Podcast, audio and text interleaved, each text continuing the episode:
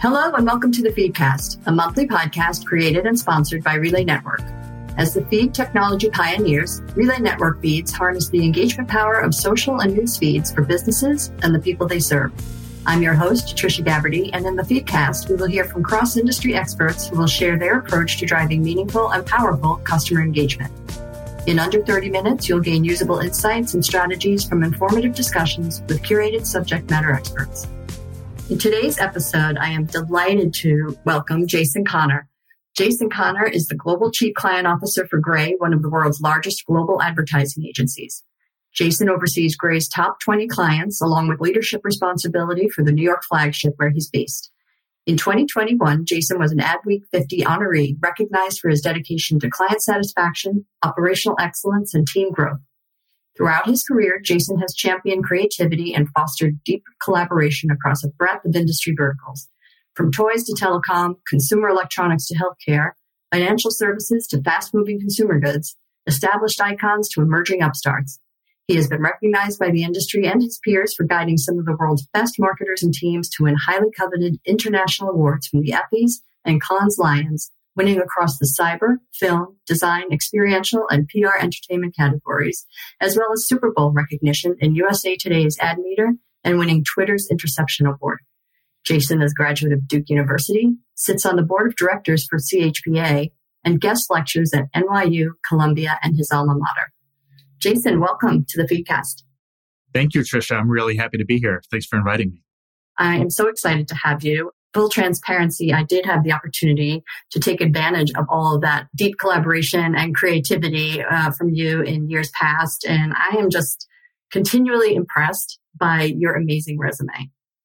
Well, thank you so much. But the resume means nothing without good business partners like yourself. Uh, we did a lot of great things together, and I have had good fortune of having had a lot of good marketing partners over my career. And uh, it takes two, so or it takes two teams, if you will, to really make magic and I loved everything that we had done together years ago. Yes, yes. And as you said, it starts with a great relationship. But as I was going to scratch out my own introduction and then I looked at your bio, they seemed to be tracking because what I was starting to scratch out is the fact that you've really been client facing your entire career, right? And your role has always been sort of getting into the mind of the consumer to help influence the messaging, the brand positioning, the creative that goes into causing that consumer, whether it be B2B or B2C, to make the decision to purchase your client's product or service. So can you just talk a little bit about how does one go about immersing themselves into the mind of the consumer, which can be a scary place?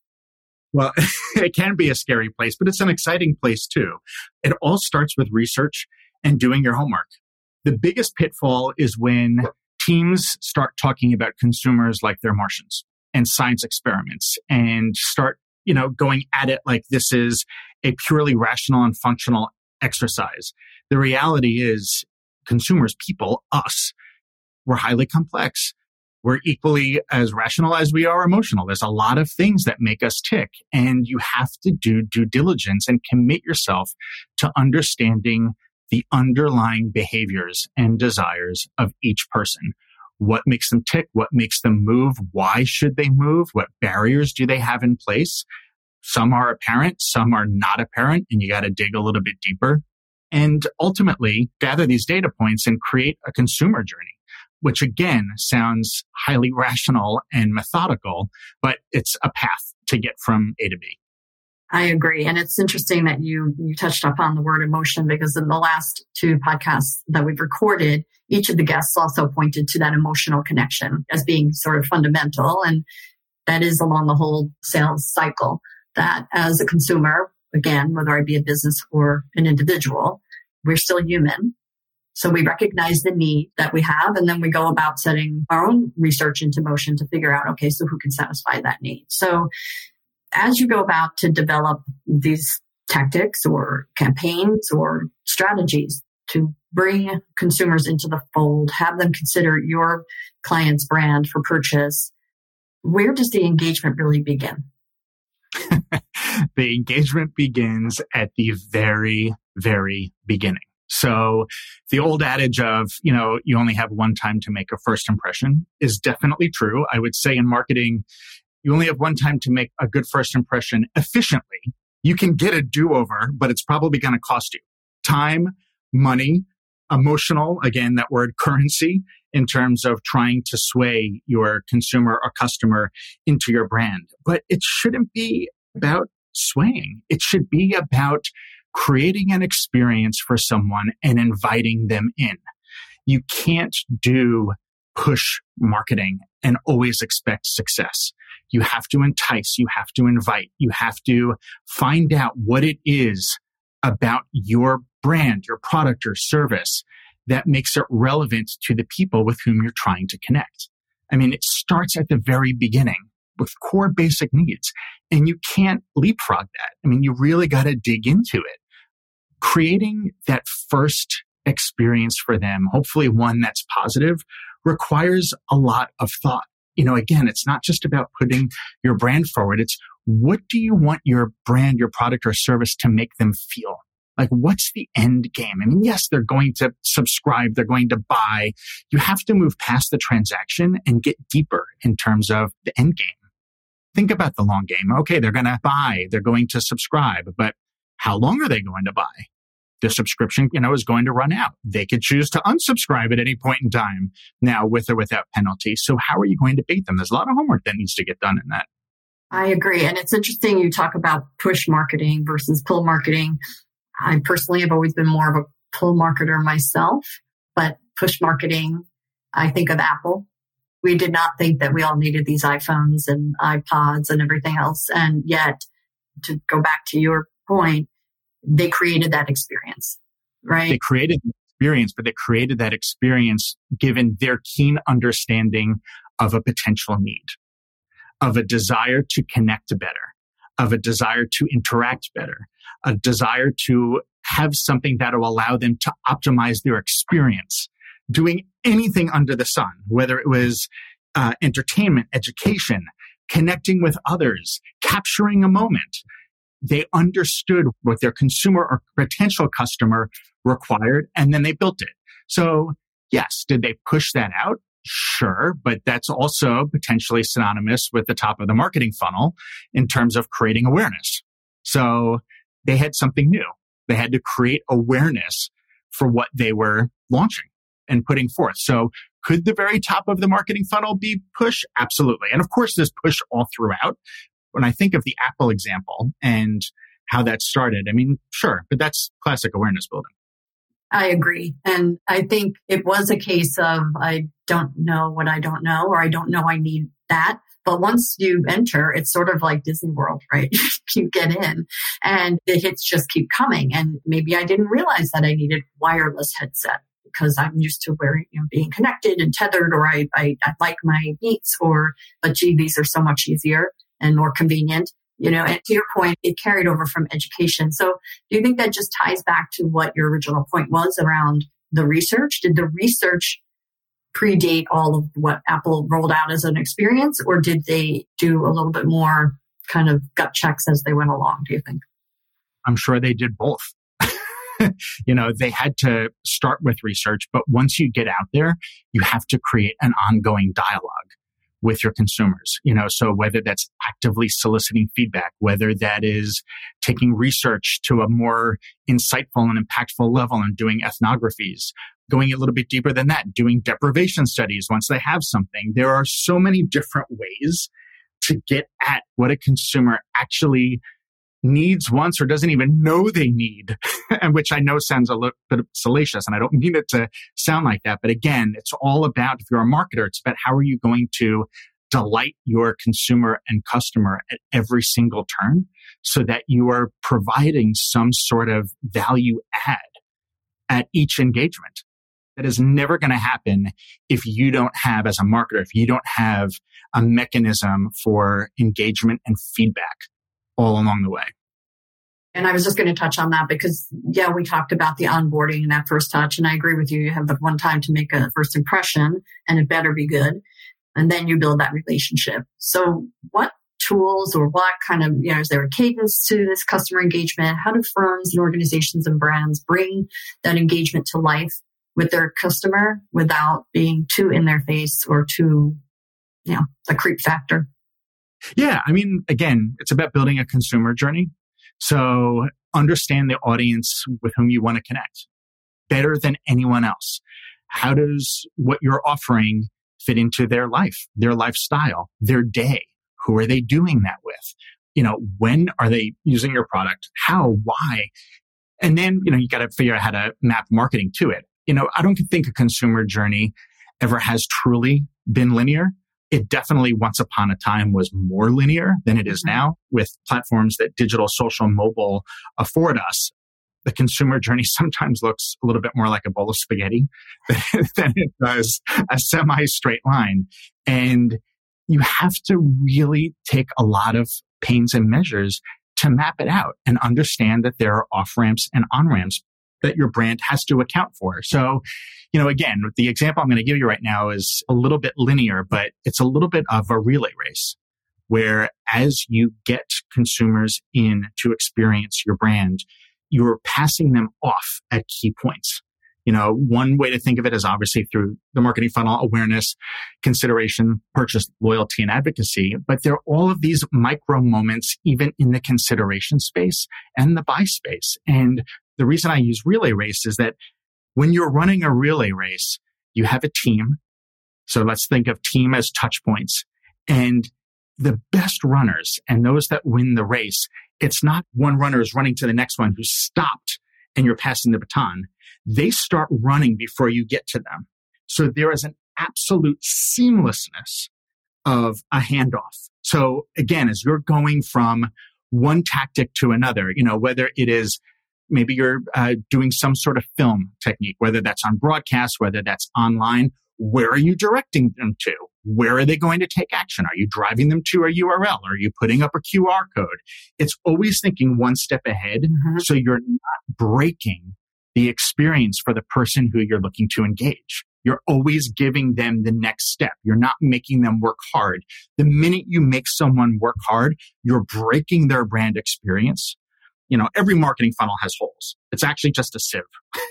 you're trying to, to make sure the sieve is as tight as possible as you're getting down there. But again, you do that through an intimate understanding of the consumer because the minute you lose them, it's harder to get them back in. But if you can just keep leading them one step at a time in a way that feels organic, in a way that feels relevant to them, in a way where every step, you don't want to make it laborious, is actually getting them closer to understanding, okay, this is the brand for me. This is the service for me. This is better than the competition. Helping them through their consideration process. That's the win. That's the win, but you can't drop the ball. And obviously I love the relay analogy because the feedcast is a relay network podcast, right? And that whole premise, you know, shameless plug for the relay network is about that continuum right? And having that constant curated content and making sure to serve up, as you're saying, well, what comes next? And even if I don't need it today, the reminder that it's there, I know where to reach for it tomorrow. Absolutely. If a consumer chooses to take a timeout, that's on them. But you don't want to be the one that forces them to take the timeout. So you have to have that solid, stellar impression all the way through. Maybe you've made it. They're not ready to buy yet. But when they are, they're going to come back to you. They're not going to look elsewhere. Right. And that all goes back to what you said the first impression, that first handling, that first experience. And if it was a satisfactory experience, then yeah, I'm going to come back for more. So I've got a couple more questions I wanted to ask you. The first one's kind of going back to what what we were just talking about. And, you know, I finally stopped kidding myself about signing up for gym memberships in January. but I was going to ask, how does a brand keep someone engaged for something like that? But I think it's exactly what you said, right? It's just keeping that seamless continuation, that conversation going. Yeah. I think too. So, I mean, I know you were just using gym memberships as an example, but it's January and we're all sort of getting bombarded by that messaging at the moment as everyone tries to make and and dutifully keep their New Year's resolutions. But one of the things that's interesting in terms of what gyms do is they try their hardest to make it easy. If you're someone that hasn't been a gym goer, January comes around and you're trying to get back into it, you are truly trying to force a behavioral change upon yourself. And good gyms know that. So they are going to try to make it easy for you to comply. They know that it takes 11 or 12 days to actually drive meaningful behavioral change, to make a habit. Going to the gym is a huge habit that you have to adopt, particularly if you're not used to doing it. But doing something like that 11 or 12 days in a row helps. That's why a lot of them have 11 or 12 day fitness challenges. That's why they're offering classes. That's why they're offering a lot of different ways actually to get you to engage on your level so that you feel most comfortable so that you will keep going. They put in reward mechanisms at the end of it. They incentivize you. Um, some of it's through like, hey, if you stick on a month, you'll get the second month free. There are mechanics that can be put in place based on a, again, on an innate understanding of your consumer by which to get them to comply. Mm-hmm. I agree.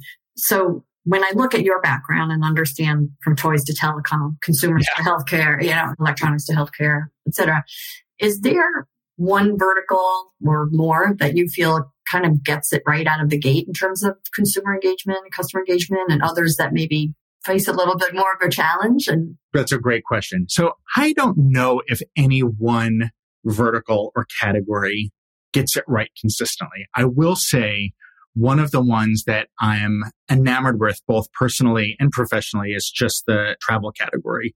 And I'll zero in specifically on airlines. You know, so obviously they already have a service orientation, right? That's just part of their DNA and what they do.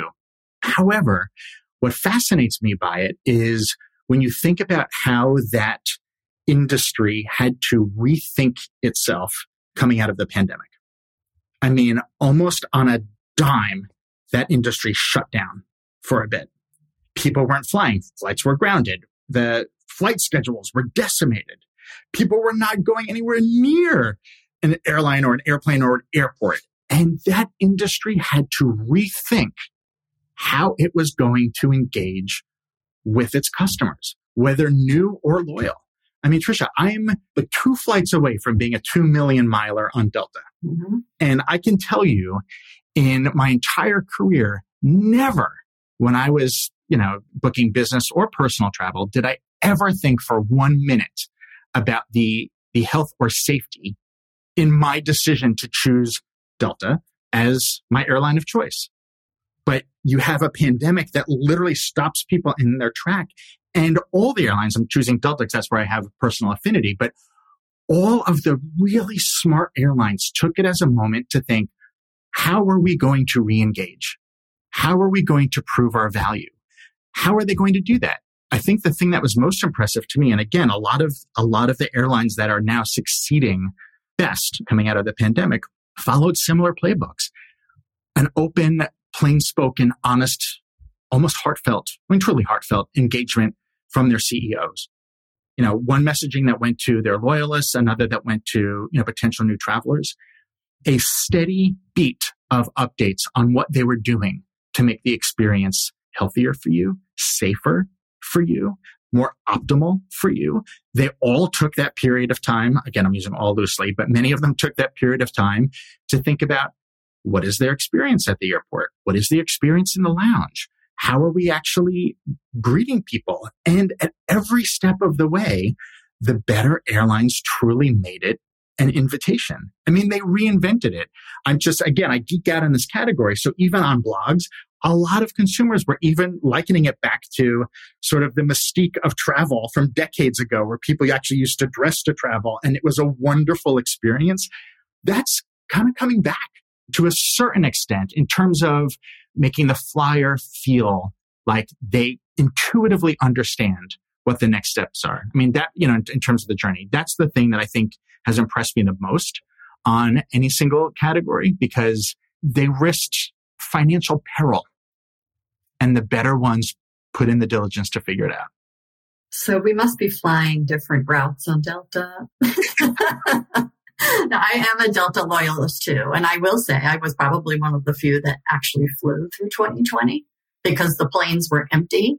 That middle sure. seat was, I mean, Delta did step right in, right? Ed got up there and gave his heartfelt message and, you know, just that sort of infrared or whatever lighting they used to try to kill the bacteria. I do have to go back though and ask about the loyal audience of Southwest. And after the debacle that they encountered over the holidays.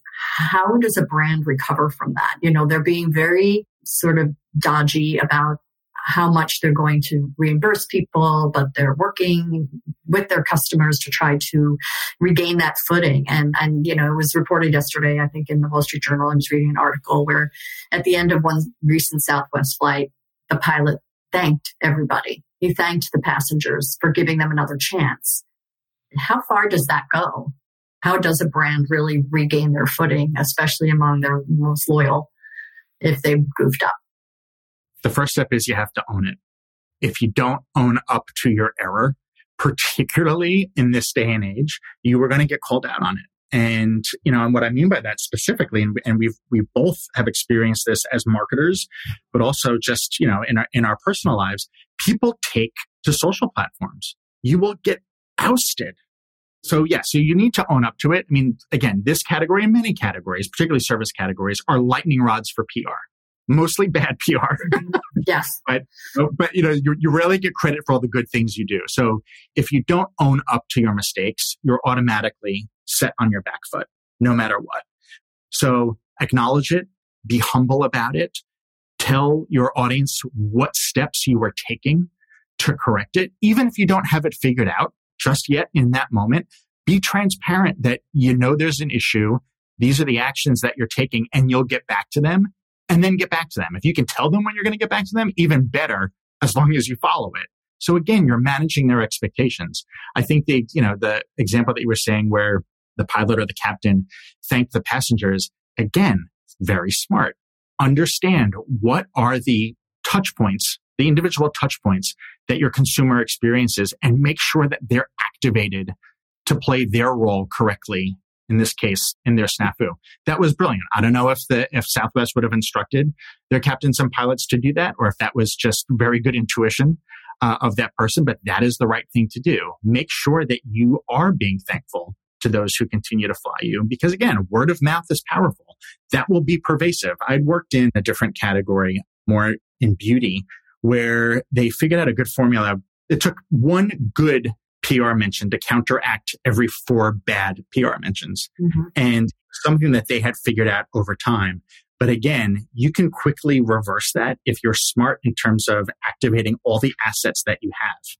Don't overlook anything. So again, to continue with this example, it's the pilot, it's the gate agent, it's the chatbot. If you're engaging and doing sales online, you know, it's anyone that's going or anything that's going to have an interactive interface with your customer at the end of the day. They all have to be activated. So every touch point really it goes back to what you were talking about with that relay race, right? So it's going every single touch point, every single part of that journey needs to incorporate the best. And and I hear you saying just don't ever underestimate the power of customer dissatisfaction. Absolutely. You have to understand that with the platforms that customers have by which to engage and to vocalize, you're not as in control of your brand as you think you are. your consumer or your customer has a lot of control over your brand and the narrative that gets put out into that space. And if, unless you are there to engage and make sure that there's a dialogue, a meaningful dialogue at that, and not just a monologue from dissatisfied customers, you know, if, if you're doing the right things, you'll, you'll come at the other end of it pretty well. I love that. Jason, we covered a lot of ground around the customer journey and customer engagement and what brands need to do to really, you know, authenticate that relationship from the get go. Is there anything else that you wanted to add or final words before I give my summary? I guess the one thing that um, you had said earlier on that uh, we didn't dig deep on was just sort of like the potential creepy factor. Mm-hmm of marketing. And obviously data and privacy concerns are paramount these days in terms of so many different data and security breaches that have to deal with, you know, fraud that's coming in over mobile technology, but also uh, through computers as well. But there's an onus that marketers have to embrace to truly have good, meaningful connection as they try to strike up, you know, one to one dialogue they need to assure consumers that they are going to be careful with their data, that they are going to be choiceful with their data, be transparent in how they're going to use their data and how they're not going to use their data. And I'm saying all of this because fast forward again to you and I as end consumers. How many times do you get an ad that's either totally irrelevant or maybe it's from a relevant brand or from a relevant category, but you're like, this messaging is so off. Like I get the brand and I think the brand gets me, but it doesn't really understand what I want. And think about our behaviors. It's like we're scared to release our data. So we opt out of things. We push the privacy measures on stuff. So brands don't know enough about us yet. And I'm not advocating that we should all, you know, not be careful with how things are, but it is a give and take. I think the only way the process is going to get better is if brands and marketers that are looking to acquire data again are very human about their approach in doing so. We could do a whole other podcast on that, on the whole privacy issue, because it seems to me that there's a push and pull for sure, where sure. people will share absolutely everything about themselves on Facebook, on Instagram, on dating sites.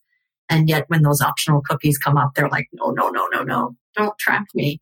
So which way do consumers truly want it? And your point, are they really aware? I don't think so. And obviously, as you know, as we go towards a cookieless world, at some point, there's going to be a whole different way mm-hmm. by which um, by which organizations are going to acquire data, and perhaps that's the moment in time where there'll actually be a, a healthy dialogue about you know how it's going to be used and and the mystique of it will go away and, and maybe we'll get to a more mutually beneficial place where you know people feel safer and protected but are also actually getting what they want in a better quicker more relevant fashion. Who knows? We'll see. So you're saying alexa really isn't listening? I'm not saying that at all. All right jason. I just want to uh, recap what i've heard you say and this doesn't even begin to give justice to what I found was a very fruitful conversation. But to recap it just in three points or four, the first impression is a lasting impression. Don't waste that. Be mindful about that. Don't break the continuum. So like a relay race, keep the journey going and set up for the next best experience as your consumer moves through the journey. Be accountable for your brand's missteps and don't underestimate the power of social platforms and what customer dissatisfaction can do. And then lastly, we closed out with privacy and responsible use of data and consumers being aware, but brands also being mindful around that. Absolutely. This was a fantastic conversation. Thank you so much for your time and for joining us today. Anytime. My pleasure. Thanks so much for listening to today's episode of the Feedcast, created and produced by Relay Network. If you liked what you heard, be sure to subscribe to be notified of future episodes and give Relay Network a follow on LinkedIn.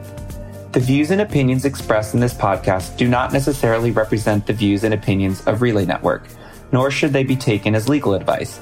We recommend consulting your own legal team when considering your customer engagement strategy and practices.